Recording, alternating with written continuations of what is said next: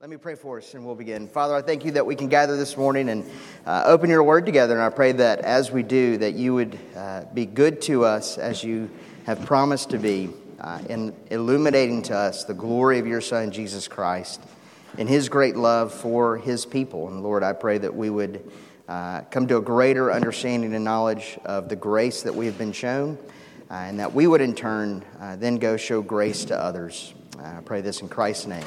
Amen. Okay, so spiritual, spiritual formation, we're looking at grace based spiritual formation. That's the overview of what we're doing for the entire semester.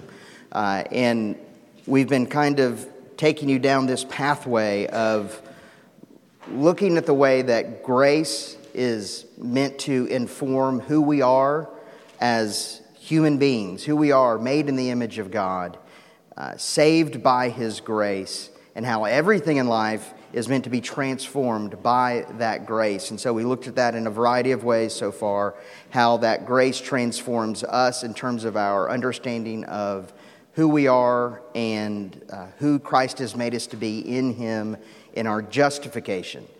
And then who Christ is making us to be in our sanctif- sanctification currently, in that process of growing more and more like Christ. And then we looked at the way that, uh, that our understanding of grace transforms who we are as individuals, and then how that, uh, that uh, understanding of grace transforms how we see our role in community as well, and how community needs to be transformed by grace. We can't just see ourselves as individuals transformed by grace, but actually individuals within community. And that's what we talked about last week. We talked a little bit about systems theory and, and trying to understand the complexity of all of the mess that we're all in and all the mess that we're bringing together uh, as a church, but the way that, uh, that that mess doesn't identify us, but who we are in Christ, made more and more into the image of Christ, is the thing that is our identity now. Um, and so now what we're going to start is a couple of weeks of looking at the way that Jesus applies grace to different individuals. Uh, so if you have your Bibles, you can turn to Mark chapter 2 this morning. Mark chapter 2. It's on your sheet if you have your sheet, Mark chapter 2. And we're going to be looking at verses 1 through 2, or 1 through 12. Uh, next week, David's going to teach on uh, John 4, the woman at the well.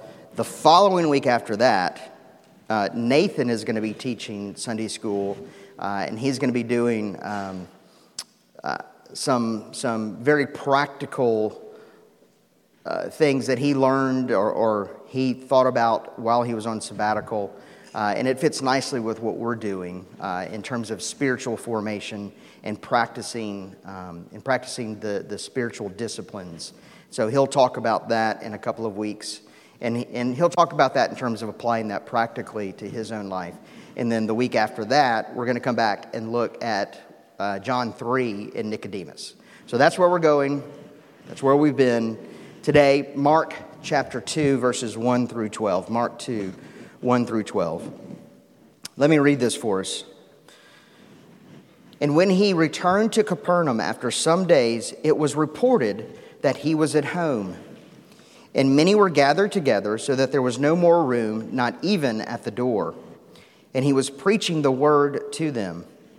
And they came, bringing to him a paralytic carried by four men. And when they could not get near him because of the crowd, they removed the roof above him. And when they had made an opening, they let down the bed on which the paralytic lay.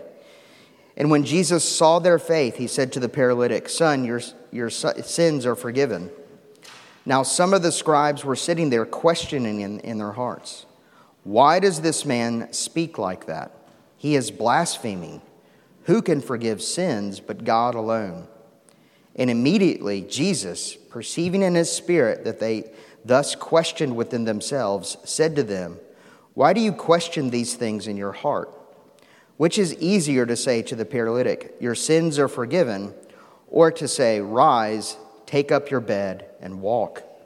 But that you may know that the Son of Man has authority on earth to forgive sins he said to the paralytic, I say to you, rise, pick up your bed, and go home.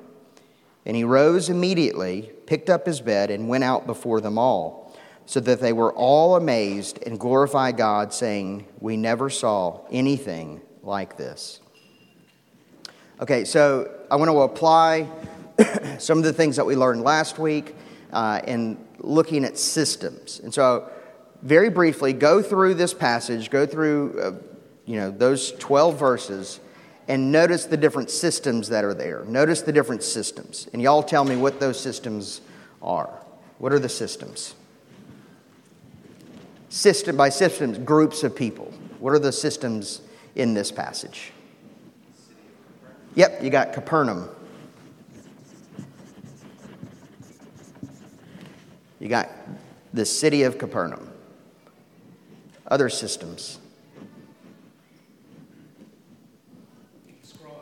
Okay, you got the scribes.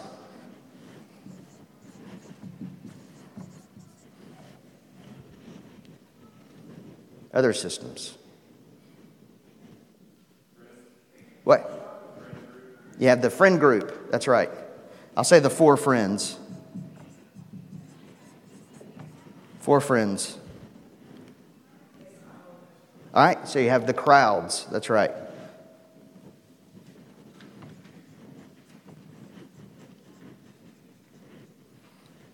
All right. Any other systems?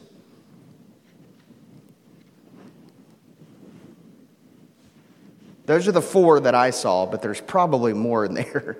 Um, I mean, you could extend it out even further and probably say, you know, the nation of Israel, maybe northern Israel, where Capernaum is located, is its own system. Um, actually, there is another system that I just thought of.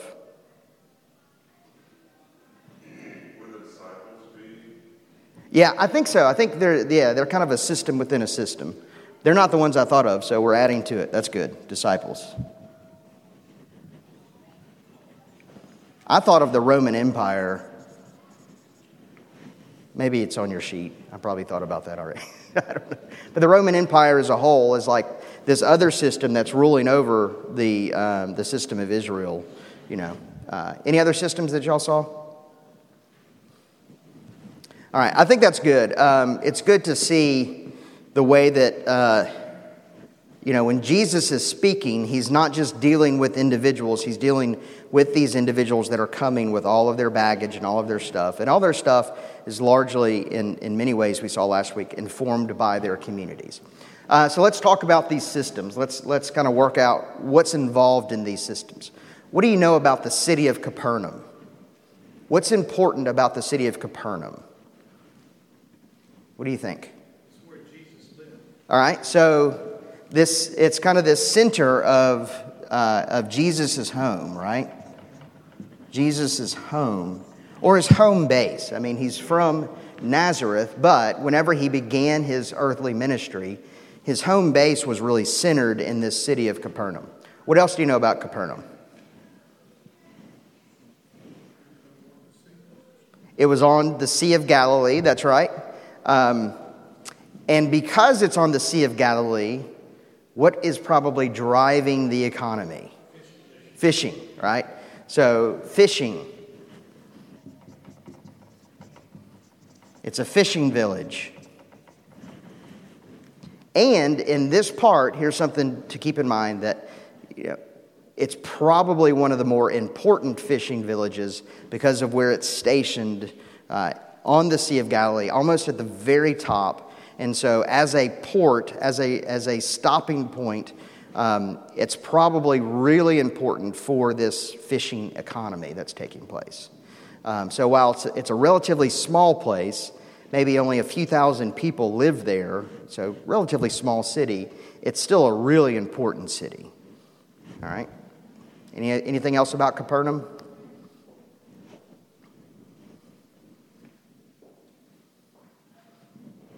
I do think it's important to remember that this is still a city in Israel. It's a city in Israel as part of that system of the nation of Israel under the, the, the rule of the Roman empires. And so the people that live there would have seen themselves as Israelites. And they would have identified very strongly with Israelites. And you know, first century AD, what does that mean? It means there would have been probably a big synagogue that would have been there, and the synagogue would have ruled kind of the social life of the people in that town as they're trying to identify as Israelites. The synagogue would have formed a, a big part of that. So you have this kind of religious uh, community that is um, dominating the social structures of, of the city. Um, let me ask a leading question. Uh, it's, it's in northern Israel, it's on the northern part of the Sea of Galilee, which means it's a border city. What is it bordering? What areas is it bordering? I am really challenging your geographical understanding of Israel today. What is it bordering? All right. Yeah, so Samaria is going to be on the west. And how did the Jews feel about Samaritans? Yeah. All right, they didn't like them. They were, um, they were, they were, you know, kind of half Jews, half others, and they held to what they considered an impure religion. Okay, so that was on their their west. What about the east? What was on their east?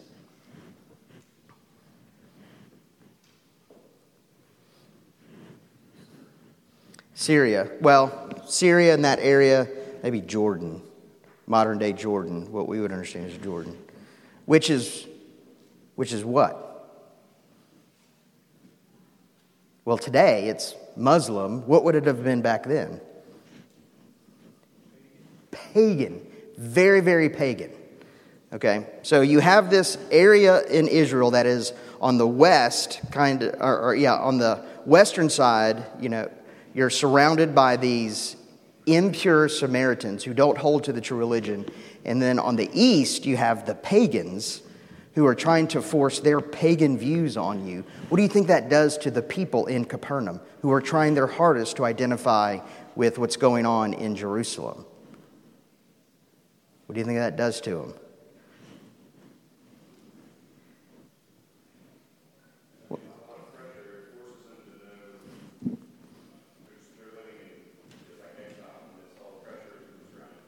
That's right. Lots of pressure. Lots of pressure. Um, and I think that's really important that to understand this that and Jesus chose that area to kind of begin his ministry, to do most of his ministry in this area that had these massive contrasts um, in an area, you know, full of people who more than likely, well, we'll talk, well, we can talk about the scribes uh, now and kind of go into that. Um, who are the scribes? Who are the scribes?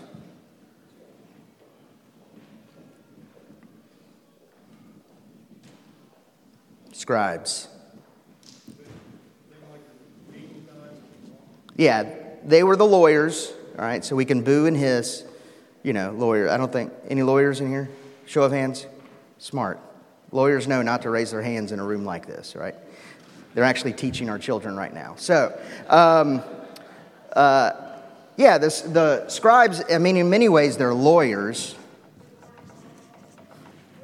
You heard one right there. All right. So um, they sound so friendly, right? no, I'm joking. All right. So uh, what kind of lawyers are these scribes, though? They're not just, you know, they're not just like insurance, doing insurance law or things like that. What kind of lawyers are they? What's that? Yeah, they're religious lawyers, the worst of the worst kind of lawyers, right? They're into legal law, I mean, uh, religious law.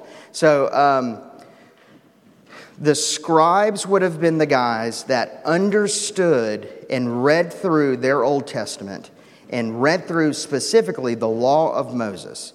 And more than likely, these guys had the law of Moses, meaning the first five books of the Old Testament memorized, so that in their practice of law, they could recount these things uh, and understand these things. Because remember, they're trying to be ultra Jewish, they're trying to be uh, the best Jews that they possibly can be in this area of northern Israel. Um, and so uh, they would have been applying the law of Moses to every area of life, to everyone that's there, making sure um, and making rulings and judgment and uh, for the people so that they can be Jewish and be connected with the religion that's going on in Jerusalem. Okay? Um, and because of that, the scribes are also doing things like they're drawing up contracts for the people that live in this town. And, and those contracts would have included a wide variety of things. It would have been business contracts, um, it would have been marriage contracts, marriage licenses. Um, and part of that marriage license thing would have been tracing back their lineage and understanding their, the, the lineage of the people that are there. Um, now, what does that create for the scribes as a system, as a group? What does that give to the scribes? A lot of power, that's right. Um, because they would have had control over, um, in many ways, who got married, who didn't get married, which families could have a thriving business and which families couldn't have a thriving business.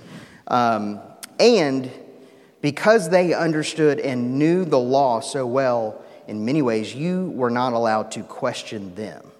They could question you, but you couldn't question them. And I'm sure that most of this, probably by and large, was all done well intentioned, but the way that power tends to operate when it goes unchecked is that it takes advantage, right? And so you see that in Jesus' interaction with the scribes throughout the gospel accounts, that he's challenging the scribes in the power that they have. And they're always trying to come back with questions to Jesus about the law and the nature of the law. Okay? So those are the scribes. What about the four friends? What do we know about the four friends? Right? They're faithful, right?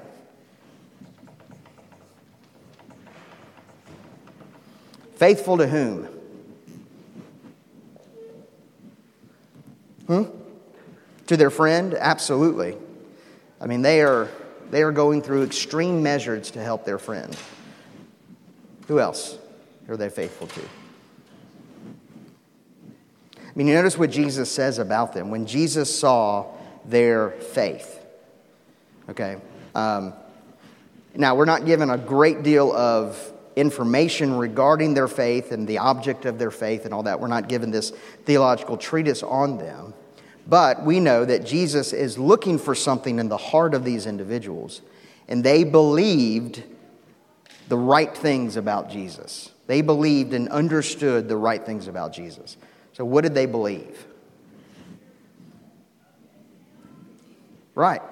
He had power, that Jesus was the one that had power. All right? So, they I'll just say Jesus had power. They believed that Jesus could heal him. Right? They probably didn't know all of the inner workings and understand all of the mechanisms that were at work there, but they knew that whatever this Jesus guy was, he could actually perform miracles. And so they were going, willing to go to great lengths to help their friend. Anything else about these guys? Yeah, they were very persistent. Um, yeah. Uh, a lot of times when you hear sermons uh, on this passage, you'll hear you know, the focus being the friends uh, because of their persistence, right? Um, and because of those things. Very laudable things here uh, with these friends. All right. Um, for those of you you can see here, I wrote crows instead of crowds. I meant to write crowds, not crows. All right, so the crowds. What about the crowds? What are they like? What about the crowds that are pressing in around Jesus? All right, bef- go back in your Bibles to Mark chapter 1, look at verse 35. And let me read this to you verses 35 um, through 45. And rising very early in the morning while it was still dark, he departed and went out to a desolate place, and there he prayed. And Simon and those who were with him searched for him. And they found him, and they said to him, Everyone is looking for you. And he said to them, Let us go on to the next towns, that I may preach there also, for that is why I came, came out. And he went throughout all Galilee, preaching in their synagogues and casting out demons. And a leper came to him, imploring him, and kneeling, said to him, If you will, you can make me clean. Moved with pity, he stretched out his hand and he touched him and he said to him, I will be clean. And immediately the leprosy left him, and he was made clean. And Jesus, Jesus sternly charged him and sent him away at once. And they said to him, See that you say nothing to anyone, but go show yourself to the priest and offer for your cleansing what Moses commanded for a proof to them. But he went out and began to talk freely about it and to spread the news, so that Jesus could no longer openly enter a town, but was out in desolate places, and people were coming to him from every quarter. All right, so what about the crowds? What were they doing? Okay, they were looking for Jesus, but what were they looking for? What do you think they were looking for? Right, they wanted to see the miracles. Um, and that's kind of a consistent theme that you get through the Gospel of Mark and, and the other Gospels as well, is that the crowds were coming out.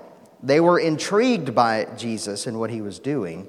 They, they listened to his preaching, but what they really wanted more than anything else was to see those miracles. They wanted to be entertained. Um, and so, it's, I mean, it's so interesting to, to see this that even in the church today, um, you know, there's a big push to recognize the consumerism that's in, uh, in churches today. And the consumerism looks like people who come to church and are saying, I'm only here for what you can give me, and I just want you to feed me, and I'm here to, feed, to be fed. So you feed me, and I'm going to sit here, and I'm not going to do anything. I'm not going to get involved. I'm not going to participate in the life of the church. I'm just going to let you give me what I think I need right? Consumerism. Well, that's been a problem in the church for a very long time. And you see that with Jesus, where people are merely coming to see and take what they think Jesus can give them, which is entertainment, which is uh, something miraculous, something to get, get them excited, okay? Now, not everybody is there doing that, but this is fairly early in the life of Jesus, in his, or I'm sorry, in the ministry of Jesus. What are the crowds doing by the time his ministry is over three years later? I mean, what are they doing to Jesus? Crucify him, right? They're there basically saying, Crucify him, give us something entertaining to look at, and the only thing we're going to be entertained by is his death. All right? That's what the crowds ultimately are like. And, well, we'll get to this in a minute, but I want you to just begin to think how does Jesus respond to the crowds? Don't answer that question yet, but how does Jesus respond to these crowds?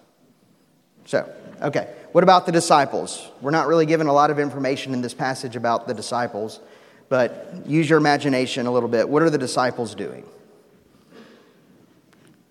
What are the disciples, what are they looking for? Right? They want a leader, right? Um, we didn't read all of this, but Jesus begins to call his disciples in chapter 1, and, um, and he's calling them based upon, and he's claiming to be the Messiah that's been, that, you know, God's people have been looking for for thousands of years, and he's claiming to be that Messiah. And they are wanting Jesus to be that Messiah for them, which more than likely, um, for most of them, looked like not necessarily a religious leader, although there was a religious component to it, but they wanted a military leader more than anything else. They were looking for a military leader. Um, which is why, in the passage we just read, when Peter comes and he's looking for Jesus, he's saying, Jesus, you know, why are you running away by yourself? Basically saying, you need to be up front leading these people like a politician, right? Be up front, whipping them up into a frenzy, get your army together, and Jesus says, Yeah, I got to go. And he uses a, a specific word. He says, I got to go and preach to them because that's why I came. And Peter would have been like, What? Preach? We don't need people to preach. We've had that. That hadn't worked. And Jesus says, No, that's, that's why I came. Okay? Um, now, again, the Roman Empire, um, let me just kind of fill in some of the gaps there. Um, the Roman Empire they had had Israel locked down at this time. They had a huge military presence, but Capernaum in northern Israel, they would have had less of a presence. As long as these areas were, were paying their taxes, were paying their dues, they would have probably been given um, a certain level of freedoms and removed from the larger cities like Jerusalem, they would have had a little bit more freedom. And yet, we know that there was still a Roman influence in these towns. Um, Matthew, for example, was one of the tax collectors that was responsible for collecting the taxes in Capernaum. Okay? So, Levi, Matthew, one of the disciples of Jesus, was from this area. Um, and so, we need to understand that the people, the crowds, um, would have felt immense pressure um, by their status in the Roman uh, Empire. They would have felt intensely the fact that they were not free, that they were not operating as the nation that God had set them up to be, and that they were actually under the thumb of another empire. Um, and in their understanding, many of the people in their understanding, it was their responsibility to kick out the Romans and to make sure that the Romans weren't over them any longer. So there's a long history of problems that the Roman Empire had with the Jewish people. Okay? Uh, so that's a whole other system that would have been there. And um, in other places, you see groups like the Sadducees um, as opposed to the Pharisees. The Sadducees were more of the liberal Jews of the day, um, and they were the ones that were wanting to work with the Roman Empire. And that's why the Pharisees, who didn't want to work with the Roman Empire, that's why they hated them so much, okay? So um, you have that system as well. So I just want to give you the big picture here of all of those systems that are in place. And what's the focus of this passage? Or who is the focus of this passage? Do you see the way all of these systems are kind of coming to bear and they're all surrounding this individual of Jesus? Jesus is at the center of this. They're all there bringing all of their stuff in, and Jesus is dealing with all of these systems. What about individuals? Very quickly, what are the individuals that you see here? You see Jesus, that's right. Other individuals that are mentioned. Yeah. Jesus and the paralytic. Any other individuals? I just remembered one system that's on your sheet. Um, you have this house. Who lives in houses? Families live in houses. Um, think about this. They're in this house, there's crowds of people, you know, kind of in, in probably a relatively small house, crowding around Jesus to listen to him. And you have a family in the house, a multi generational family in the house. As you'll find out later, this is likely Peter's house. Peter is married, Peter has a mother in law. Um, so that means there are multiple generations of women in a house. And then those women in the house see a hole open up in their, in their roof. Okay? I guarantee you there's trouble in the family at that point. That's not really mentioned, that's not the focus. I just thought about that this, this uh, past week, right? There are there's a family that's being involved in an entire system, and Jesus is dealing with that as well because we're told Jesus actually stays in that house when he's in Capernaum. That's his home. Okay. Um, individuals, you have Jesus and the paralytic, and really in this passage, that's it. You're really just given the picture of this of, the, of Jesus and the paralytics. Everyone else is kind of a system.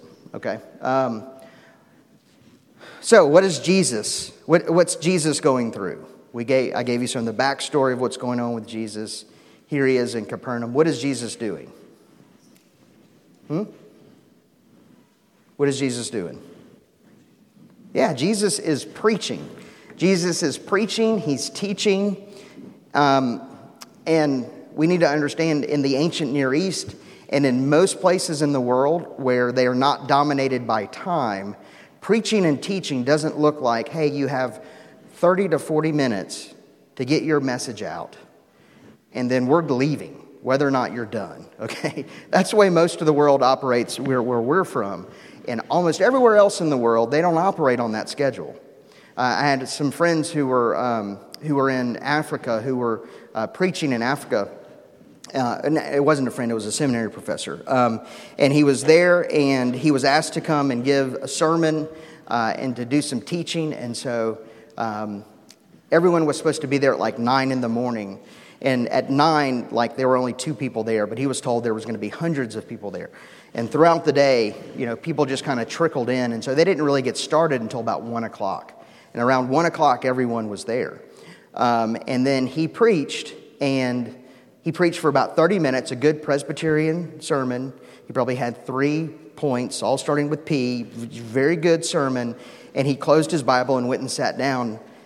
And the hundreds of guys that were there just sat there looking at him like, okay, keep on going. And he was like, well, that was it. And they said, um, and, and, and, you know, the, the guy that organized it said, look, these people have walked, some of them, for hours to get here.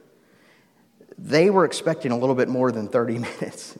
And so uh, my professor walked up and he said, okay, open your Bibles to Genesis, right? And he just took them from Genesis and said, we're going to go. And they stayed until well into the night doing that. That's how most of the people operate, which means Jesus isn't merely delivering, you know, a 30 minute sermon. More than likely, he is preaching and doing a lot of preaching and teaching. And he's interacting with the people. He's taking questions. He's answering their questions, responding to them about all of the things that they might want to, want to deal with, specifically about his messiahship and how he ultimately is the answer to all of the Old Testament, which would mean he has to unpack all of the Old Testament. Um, so, before this point, how much has Jesus been preaching and teaching? It's the beginning of his ministry, but those verses we just saw, he had been doing this already a good bit. Probably for a couple of weeks, a couple of months, and the crowds already are coming and pressing around him. Um, any teachers in here? Anybody teach? Any teachers? A couple teachers? Yeah. Uh, so, what do you like at the end of a long day of teaching? Yeah. no longer teaching. You're done. You don't want to do it anymore.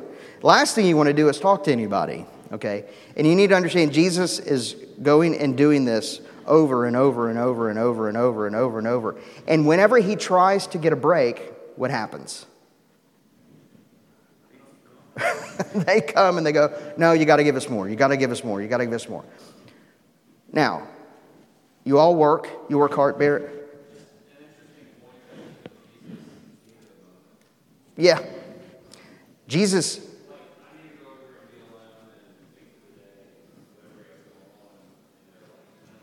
Right.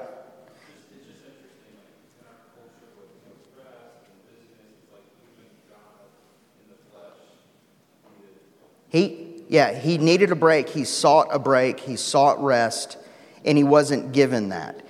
What are you like when you seek rest and you're not given that? What are you like? The worst? Yeah, you are. I've seen you like that. You are the worst. All of us, all of us are absolutely the worst. What are you not prepared to do at the end of a long day of teaching, at the end of a long day of work, after you've been dealing with everyone else's mess over and over and over? And think about this Jesus is the Son of God, God in the flesh, who knows intimately His holiness and the mess of everyone else, right? what does he do? How does he respond to the crowds who he knows? He knows their hearts, he knows what they're at. How does he respond? With compassion. What's another word for compassion? Mercy. Mercy. Grace. He shows them grace and he continues to go. Praise the Lord that Jesus does not tire of sinners in the way that we tire of sinners. He shows grace and he shows compassion. We're going to have to close up here and, and finish very quickly. Um, Woody is about to open that door and tell me to stop. So I, I just want to I want to highlight that to you. If you get nothing else, see how Jesus shows grace. The point of this passage is not to say, you go and show grace like Jesus does, because only Jesus can do that. The point is to say, and to show you, and to say, I need to be shown that grace. Okay? Um, Paralytic. What about the paralytic? What do you think the paralytic really wants from Jesus? What does he really want? He wants healing. And I know you saw this, but what did Jesus give him first? He gave him forgiveness. And that is that is incredible because everybody in the room, all of these systems and everyone looking, when they see that man drop down, everyone says, I know exactly what that man needs. That man needs to be able to walk. And Jesus, looking at him through the eyes of grace, what does he see? What is that man's greatest need? That man needs forgiveness for his sins. He needs to be shown the love of God and to hear, My son, your sins are forgiven. That is, that is the thing that he needs more than anything else. And Jesus, looking at him through the eyes of grace, is showing him that by saying, Your sins are forgiven. And he's doing that for the benefit of everyone else around in all of these other systems because what is our greatest need before God? Every human made in the image of God, post fall, needs forgiveness. It needs to understand that that is who we are before God. Um, now, what about you? I need to finish up quickly.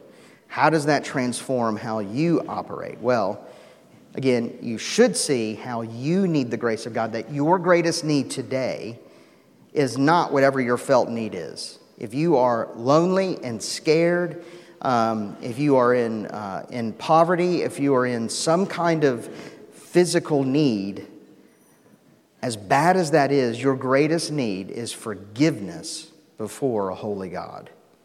First and foremost, that's what you need. Um, and by God's grace, that is what He came to give us. Now, in this instance, as a way to show how, how Jesus has authority to forgive sins, He does do the healing, and He gives the man the healing.